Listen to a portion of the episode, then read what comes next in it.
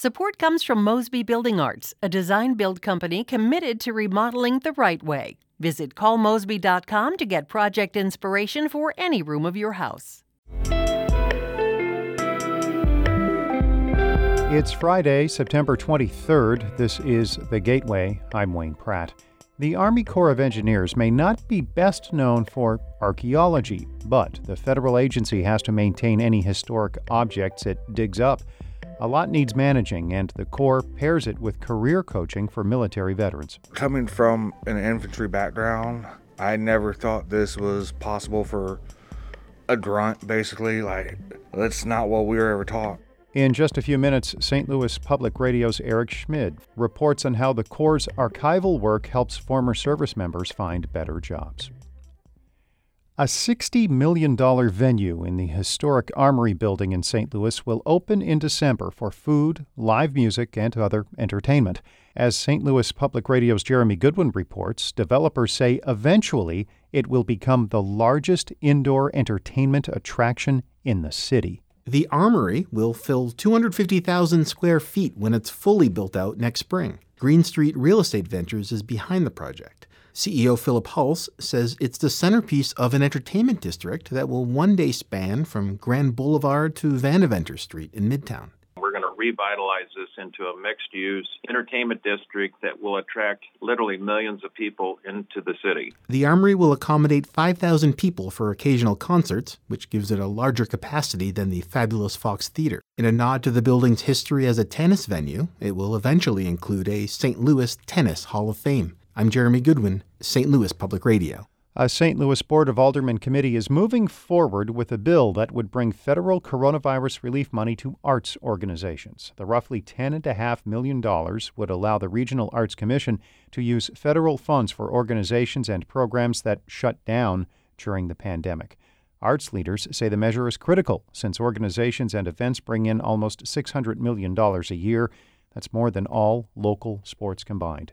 Alderman Dan Guenther is the bill's sponsor. It is what we believe will be helpful and uh, help not only replace lost revenue, but also help grow our arts programming and our, our culture in the city of St. Louis. The measure now heads to the full board. A spokesperson for Mayor Tishaura Jones says she supports the bill.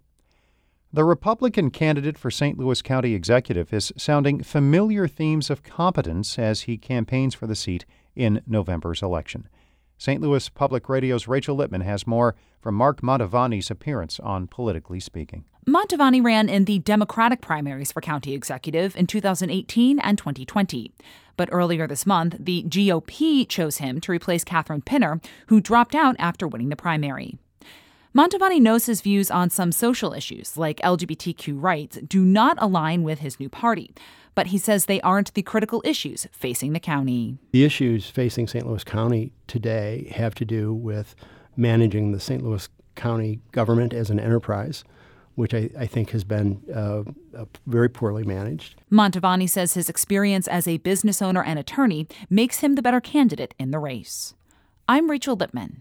St. Louis Public Radio. Missouri's two political parties are closely monitoring a St. Louis County state Senate race. Republican George Hruska and Democrat Tracy McCreary are seeking to represent cities like Kirkwood, Maryland Heights, and Fenton. It's the only Senate seat that's considered competitive this year. Hruska says inflation and crime are big issues among voters. McCreary contends a majority back her views supporting abortion rights and gun control. People in this state senate district share they share the same concerns and um, passions that I do, and I think I'll be a really great fit for state senator for the folks that are in this footprint. Voters will decide the McCreary Hruska contest on November 8th.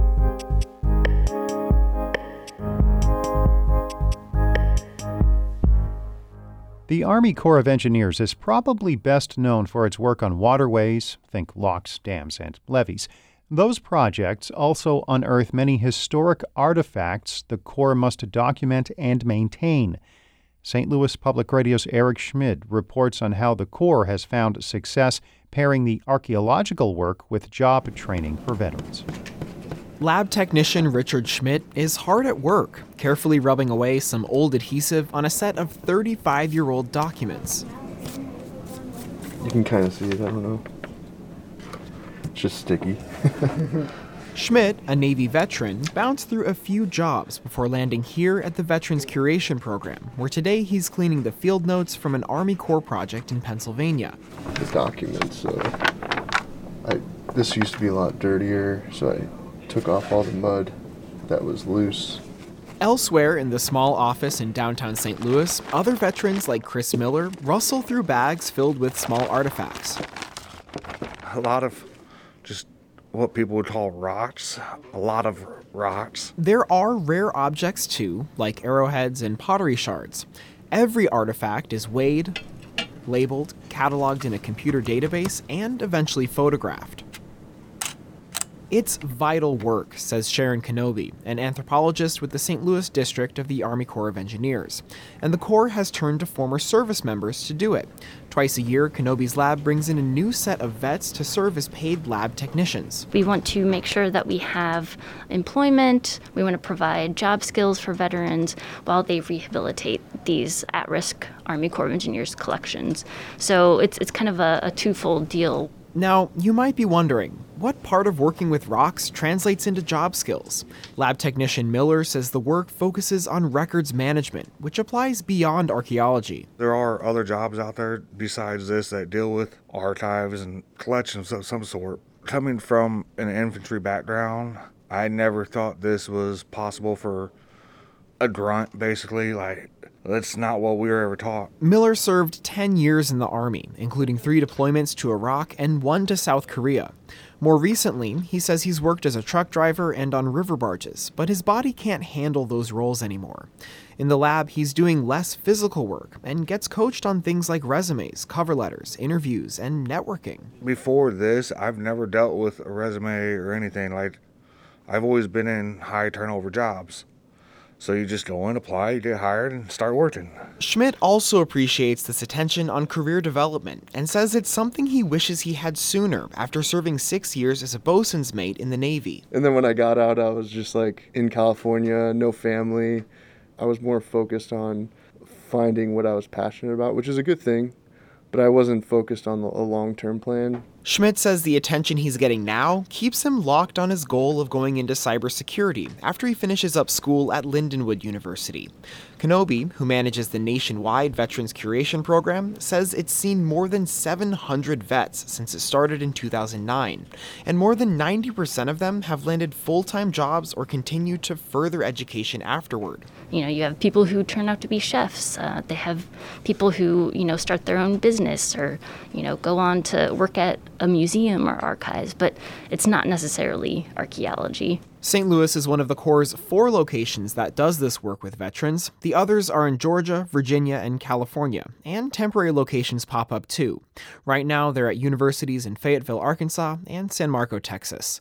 I'm Eric Schmid, St. Louis Public Radio. This story was produced by the American Homefront Project, a public media collaboration reporting on American military life. Funding comes from the Corporation for Public Broadcasting. Before wrapping up, six young reporters took on an intensive radio boot camp last week at St. Louis Public Radio. It was part of NPR's Next Generation Radio project. Their assignment was to tell stories about living with climate change.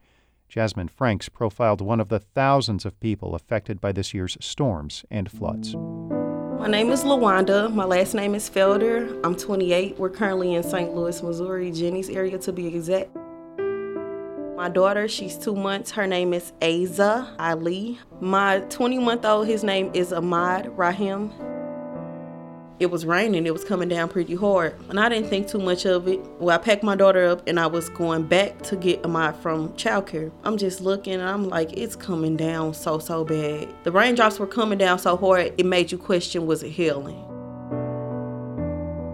So I just kept saying, please, please, please, God, please do not let my basement flood. I got the call as I was getting my children out of the car, and my mom said my cousin's basement was flooded, and I knew I was done for.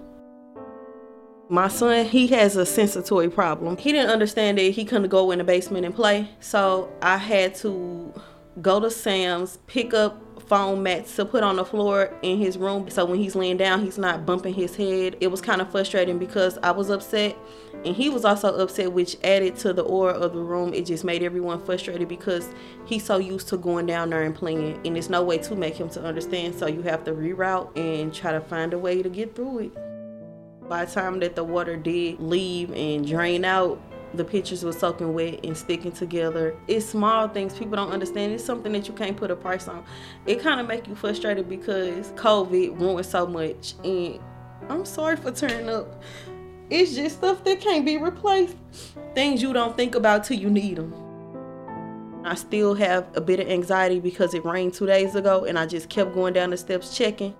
I feel as if climate change does have something to do with the flooding because what people don't understand is affecting everywhere. Juggling all of that, it upsets you because whether you're trying to be green or go green or just preserve the earth with little measures, people don't understand it. So it makes you want to become more active in your community, more active in who you voting. You try to do better. You got to be the change you want to see. That was Lawanda Felder. The Next Generation Radio Report was produced by Jasmine Franks. We have more at stlpr.org and we'll be airing other Next Gen stories next week during Morning Edition, All Things Considered, and here on The Gateway, which is a production of St. Louis Public Radio, a listener supported service of the University of Missouri St. Louis. Music, as always, by Ryan McNeely of Adult Fur. I'm Wayne Pratt. Have a great weekend.